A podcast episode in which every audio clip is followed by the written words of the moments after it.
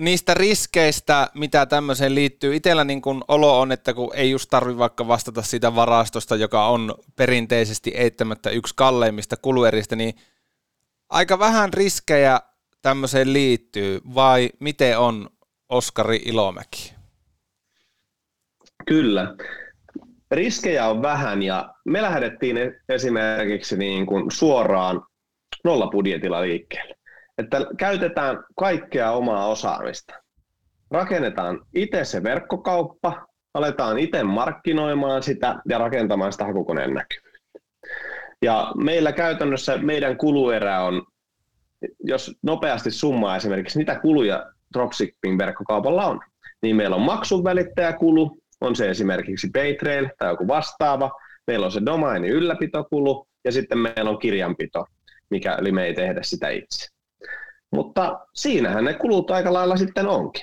Sitten meillä on se markkinointikulu on sitten se seuraava, että paljonko me halutaan investoida markkinointiin ja paljonko me uskotaan, että se tulee tuottamaan meille euroja takaisinpäin.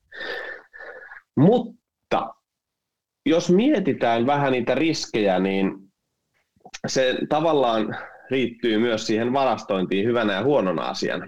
Että silloin kun se meillä ei ole omaa varastoa, jolla meillä ei ole kuluja, mutta me ei pystytä myöskään hallitsemaan sitä varastoa.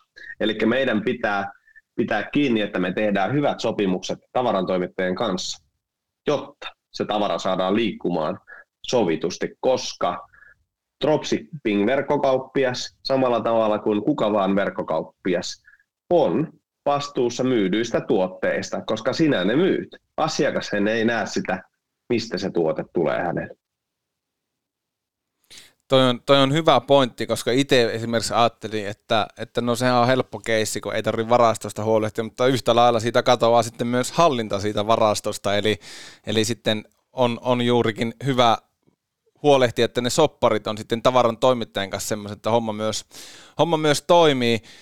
Oikeastaan ää, mennään noihin sudenkuoppiin ehkä kohta tai mennäänkin kohta tarkemmin, mutta tästä nyt oikeastaan hyppään jo vähän eteenpäin, että kun ää, mainitsit tuon Oskari, että kun ei sitä varastoa ei pysty hallinnoimaan, niin sitten jos käy vaikka niin, että tuote tulee rikkinäisenä tai, tai tuote on merkittävästi myöhässä tai tuotetta ei tuu koskaan, niin kuka niistä virheistä sitten vastaa? Onko se sinä tai minä dropshipping-toimijana vai se tavaran toimittaja? Vai onko tämä sopimuskohtaista? Miten tämä niin kuin määritellään soppareissa yleensä? Kyllä. Yleisis, yleisesti, niin kuin jos me mietitään verkkokauppatoimintaa, niin se dropshipping-toimija vastaa siitä, että tuota, se tuote on kunnossa ja se saapuu asiakkaalle ajallaan, kuten on sovittu. Eli asiakas on maksanut mulle vaikka 500 euroa siitä laiturista ja me ollaan sovittu sen toimitettavan. Mutta sitten kun päästään siihen tilanteeseen, että tämä laituri on rikki, täällähän on tuota, kaksi lautaa haljennut ja tämä ei ole sellainen kuin sovittiin, niin siinä tulee juuri se, että mitenkä me ollaan sovittu sen toimittajan kanssa. Ja tota, yleisesti, miten me esimerkiksi toimitaan, niin me pyritään toimimaan sellaisten toimijoiden kanssa, jotka vastaa sitä tuotteesta ja laadusta. Eli niillä on vähintään kahden vuoden takuu. Ja siinä tapauksessa me laitamme reklamaation tai soviton prosession mukaan sille tavaran toimittajalle, jolta tavara lähti, ja kerrottiin, että tässä on virhe, noudatteko tuotteen ja toimitatte uuden paikalleen, tai tuleeko teiltä vaikka takuuseen korjaa ne pari lankkua korjaamaan siitä. Eli lähtökohtaisesti tärkeää huomioida se, että kuka vastaa siitä, kun tuote on myyty. Että jos puhutaan vaikka ulkoporealtaista, jotka on taas sähköisiä tuotteita, niin siinäkin me ollaan esimerkiksi on ulkoistettu se takuuhuolto yritykselle X.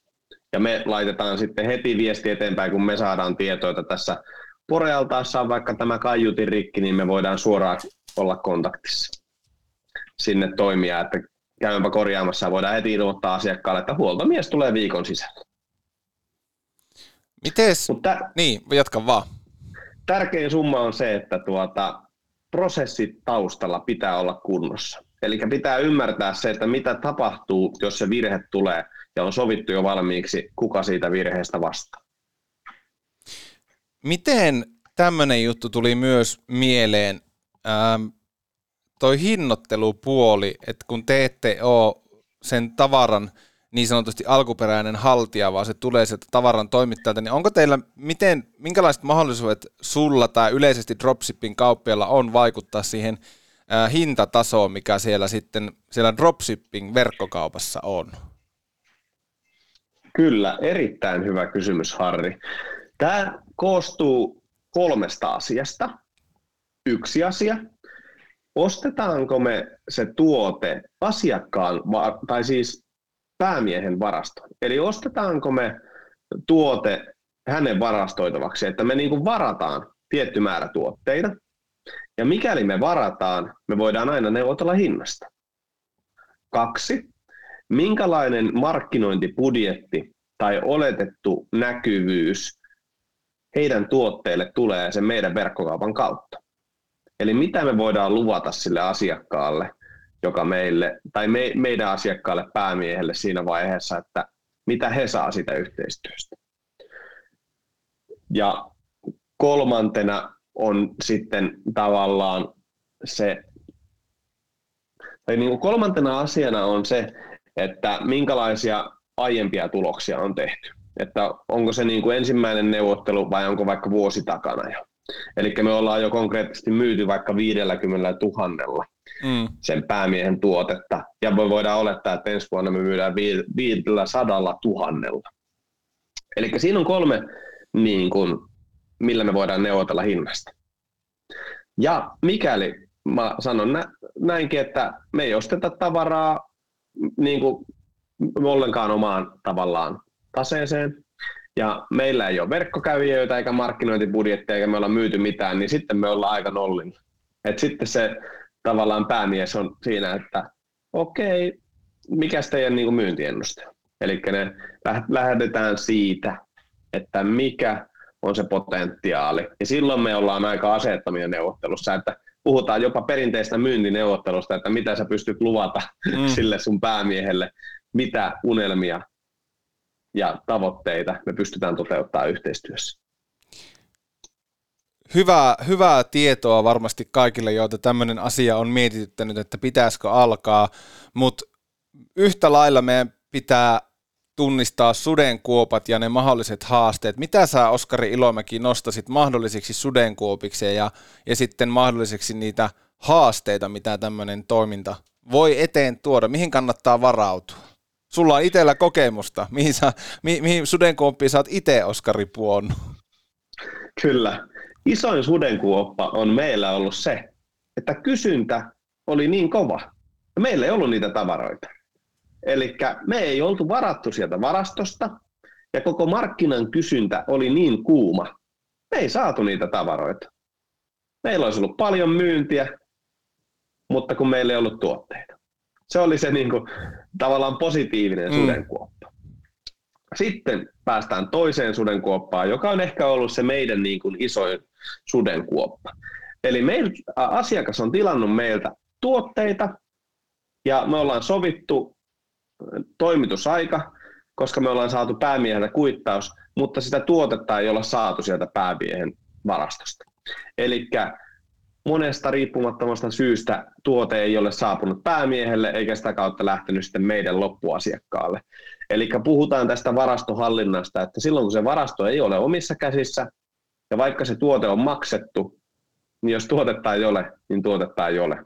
Ja se on yksi dropshipping ver- verkkokaupan niin kuin isoin ongelma, että kun sä et pysty hallinnoida sitä, Toki tässä tullaan sitten muihin asioihin, kuten taas prosessihallintaa, että me ostetaan kiintiön tavaraa, jotka on vaikka asiakkaan varastossa, ja me nähdään, että ne on saldoilla, ja ne on siellä varastossa jo, ja me myydään sitä tuotetta silloin, niin meillä homma pelittää mukavasti.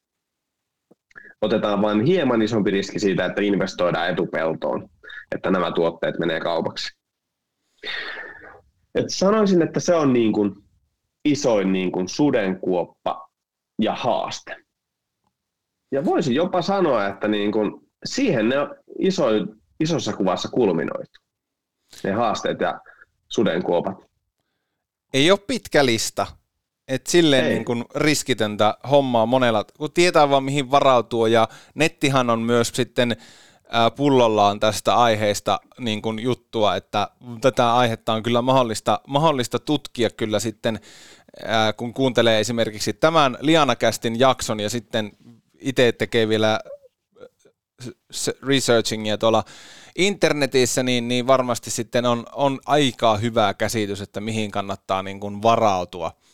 No, nolla budjetilla on mahdollista lähteä liikkeelle ja voi käydä myös niin, että, että sitä kauppaa tulee merkittävästi ilman markkinointia, mutta miten tuota dropshipping-verkkokauppaa sitten kannattaisi lähteä markkinoimaan? No orgaaninen juttu on tietenkin, että se saitti on itsessään hakukone optimoitu ja saadaan orgaanista porukkaa, mutta miten sitten niin kun jos haluaa tulee fiilis, että no kyllähän tähän nyt lanttejakin voisi tähän markkinointiin laittaa, niin mitä kannattaisi ehkä mahdollisesti lähteä tekemään ja miten ylipäätään tuommoisen dropshipping-verkkokaupan markkinointia tehdään? Kyllä. Eli dropshipping-verkkokaupan markkinointia tehdään aivan samalla tavalla kuin minkä vaan verkkokaupan markkinointia. Mitä meidän pitää huomioida? Niin meillä saattaa olla ehkä vähän pienempi katesiivu versus sitten taas, kun myydään oman brändin tuotetta omasta varastosta. Mutta se kulu me kurotaan taas sillä meidän halvalla varastokululla. Ja kun, anteeksi, kun me tuota, mietitään sitä dropshipping-verkkokaupan markkinointia, niin me voidaan konkreettisesti miettiä, että mikä on se meidän kilpailuetu. Että esimerkiksi me mainostetaan sitä ter- teemaa, että ei välivarastointia suoraan maahantuen varastosta. Eli hyödynnetään sitä dropshippingia siinä, että meillä asiakas ei niin kuin maksa välivarastoinnista, vaan tehokkaasti suoraan tekijän varastosta tuotteelle. Se on hyvä niin kilpailuetu. Mutta muuten me ei välttämättä edes painoteta sitä verkkokaupan dropshippingia siinä tekemisessä. Että se on verkkokauppa ihan kuin muutkin ja kun se ei välttämättä siellä kuluttajalla ole niin tiedossa, että mikä tämä tällainen dropshipping-verkkokauppa, että se haluaa tilata sen paljon ja se haluaa sen ensi viikolla. Ja jos me pystytään se toteuttaa, niin mehän myydään se sitten se paljon hänelle. Mutta mennään siihen markkinointiin. Niin tosiaan todella tärkeä ensimmäinen vaihe on se, että se verkkokaupan orgaaninen näkyvyys ja tuotekortit on hyvin kunnossa. Eli me kerrotaan niistä tuotteista, mitä me halutaan myydä, minkälainen paljon se on, minkä kokoinen, montako ihmistä siellä on, kuinka kauan sitä pitää lämmittää milläkin vesimäärällä. Eli kerrotaan se kaikki oleellinen tieto ostoa varten. Mutta sitten kun päästään sieltä sisältömarkkinoinnista ja tuotekuvauksesta itse markkinointiin, niin mä lähtisin miettimään tätä tällaisen digitaalisen markkinoinnin viitekehyksen reismallin kautta. Eli meillä on reach, meidän pitää tavoittaa se meidän asiakas, me mietitään millä tavoilla. Esimerkiksi somemarkkinointi on hyvä keino Facebookissa, Instagramissa tavoittaa se oikea asiakas. Meillä on ACT, eli meidän pitää saada se asiakas toimimaan. Ja me saadaan toimimaan se asiakas esimerkiksi Google Ads-kampanjalla. Se hakee paljua verkosta. Ja me saadaan se toimimaan, kun se meidän mainos on siinä ykkösenä. Eli tehdään hakusanamainos sillä. Sitten meillä on kolmas vaihe, convert, eli käytännössä meidän pitää saada se konvertoimaan ja se asiakas ostamaan. Ja mikä on siinä yksi tehokkaimmista markkinoinnin keinoista on sitten uudelleen markkinointi. Ja uudelleen markkinointia voidaan tehdä esimerkiksi sosiaalisen median kautta, Facebook ja Instagramin kautta. Me voidaan tehdä uudelleenmarkkinointia Googlen display-verkoston kautta. Eli esimerkiksi kun olet käynyt verkkosivulla X, niin sitten kun olet YouTubessa, niin siellä paljon mainokset pomppii, niin se on tällaista tuota display-mainonta. Ja sitten siinä vaiheessa me haetaan sitä kauppaa. Ja sitten sanotaan neljäs vaihe, eli sitouttaminen, niin siihen me voidaan käyttää esimerkiksi sähköpostimarkkinointia. Pyritään saamaan se tilaava asiakas tilaamaan myös uutiskirje, jotta me voidaan viestiä jatkossa kertoa, että, että tähän paljon kannattaa sitä juomaperine esimerkiksi tilata kaveriksi, niin ei tarvi kädessä niitä juomia siellä paljussa pitää. Että tavallaan niin kuin siinä aika lyhkäisesti tiivistettynä tuollainen digitaalisen markkinoinnin funneli, että tärkein asia, varmista, että noissa jokaisessa neljässä kohdassa teet jotakin. Sun pitää saada verkkokauppa näkyville, sun pitää saada asiakas toimimaan eli kiinnostumaan, sun pitää saada asiakas ostamaan ja sitten sen jälkeen vielä sitouttaa se asiakas, jotta se ostaa jatkossa. Eli aika niin kuin sanoit aluksi, niin sinänsä ei poikkea ihan tavallisen verkkokaupan markkinoinnista. Eli tavallaan silleen niin kuin kuluttajan näkökulmasta se erottelu, niin sitä ei käytännössä, jos sitä ei erikseen vaikka tuo esille, niin sitä ei kuluttaja käytännössä edes huomaa, että kuluttajillehan on tärkeää, että se tuote tulee ja se on semmoinen kuin on luvattu. Juuri näin. On taivaan asia ytimessä. Se ei, se ei eroa siitä käytännössä ollenkaan. Kuluttaja kiinnostaa se tuote, mitä se on tilannut. Kyllä, kyllä. Eri asia, kuka käärii rahat siellä taustalla. no niin, hei, otetaan vielä tähän semmoinen, tässä nyt on tullut paljon, paljon asiaa ja tuossa markkinoinnistakin ja ehkä vähän kerrataan, mutta paljon asiaa tullut niin, että varmasti asiasta kiinnostuneet saa, saa jos joku asia on mennyt ohi, niin käydään vielä Oskari läpi se, että mistä se kasvu sitten haetaan. Että, no se mainonta on tietysti yksi ja se sitouttaminen, mutta mitä muita nostasit niin tähän, että mistä, mistä sitä kasvua voi, voi hakea? Kyllä. Eli aina kun kasvua lähdetään hakemaan, niin meidän pitää asettaa tavoite. Eli esimerkiksi jos sanotaan, että meillä on dropshipping-verkkokaupan toinen vuosi edessä, esimerkiksi meillä, ja tuota, me ollaan myyty nolla markkinointibudjetilla ensimmäisenä vuonna 50 000 euroa, ja me halutaan mennä seuraavalle levelle tänä vuonna. Me halutaan myydä 500 000 tänä vuonna. Niin me lähdetään kulminoimaan sitä, että mistä se kasvu tulee. Käytännössä me tarvitaan verkkosivukävijöitä, jotta me saadaan ostavia asiakkaita. Ja sitten me mietitään, että no mistä me saadaan niitä verkkosivukävijöitä, niin me jalkautetaan se eri kanaviin. Orgaanisia kävijöitä, tänne sisältömarkkinoinnin ja verkkosivun kehittämisen kautta. Me mietitään, että no me tarvitaan esimerkiksi 5000 kävijää, kun meidän konversioprosentti on yksi, eli 5000 kävijästä meillä ostaa 50 asiakasta. Ja me tiedetään, että meidän keskiostos on 5000 euroa, niin Herra Jumala, tällähän saadaankin aika iso myyntiaika. Me saadaan käytännössä niin kuin sillä kävijämäärällä jopa 2500 000 euron myynti, jos me mietitään lukujen palossa. Eli aina kun me lähdetään rakentamaan kasvua, niin tehdään se meidän main goal, ja sitten me pilkotaan se missä kanavissa. Mä, mä sanoisin esimerkiksi näin, että meidän pitää tehdä se tunnettavaksi, se meidän verkkokauppa ihmisten pitää tietää sen, meidän pitää saada kävijöitä orgaanisesti, maksetun mainon kuten Google Adsin kautta, Facebook-markkinoinnin, Instagram-markkinoinnin, sähköpostimarkkinoinnin.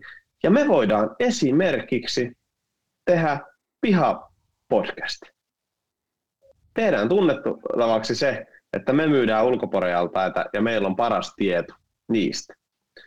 Eli kun lähdetään tavallaan kasvua rakentamaan, niin lähdetään sieltä funnelin yläpäästä ensin näkyvyyttä, sen jälkeen niin kuin liikennettä ja sieltä kauppaa ja sieltä sitoutuneita asiakkaita, niin se koko ajan pienenee ja mitä enemmän me saadaan kaadettua sangolla sinne yläpäähän porukkaa, niin sitä paremmin me päästään kasvattamaan ja tekemään sitä kasvua. Sitten Oskari, olisi yhteenvedon aika vielä sillä, että nämä legendaariset kolme pointtia, että miksi kannattaa perustaa dropshipping-verkkokauppa? Kyllä. Yksi. Voit itse tehdä, tai oikeastaan ensimmäinen on se, että sä voit itse tehdä todella paljon investoimatta. Eli omalla työllä voit tehdä versus investoida tuhansia, tuhansia varastointiin. Eli pienellä pääomalla liikenteeseen. Toinen on se, että sun on todella helppo laskea markkinoinnin kannattavuus. Eli mikä on keskimääräinen kate, mikä on keskimääräinen ostos, paljonko siitä jää katetta. Nopealla logiikalla, jos euron laitat markkinointiin ja saat euron 50 myyntiä, tai siis katetta, niin voidaan laittaa loputtomasti. Koska meillä on niin paljon niitä sivukuluja, joten markkinoinnin kannattavuus on helppo seurata. Ja kolmas on se, että sä voit tehdä sen täysin verkossa. Sun ei tarvitse sitoa itseäsi aikaan tai paikkaan. Yksi, pieni pääoma. Kaksi, markkinoinnin kannattavuuden helppo seuranta. Kolme, sä voit tehdä sitä ihan mistä vaan, vaikka tuolta pahamalta. Se, se kuulostaisi hyvältä. Tot, tai Malidiiveltä tai vaikka Bangkokista pyörittää dropshipping-verkkokauppa. On se. Kyllä on Kyllä. digimaailma hurjaa, hurjaa hommaa ja hienoa hommaa. Hei, Oskari Ilomäki Digitseriltä dropshipping-verkkokauppias, hieno mies, mitä kaikkea. Suuren suuret kiitokset, että tulit Lianakästiin vieraksi. Kiitos, oli erittäin hienoa olla täällä teidän kanssa.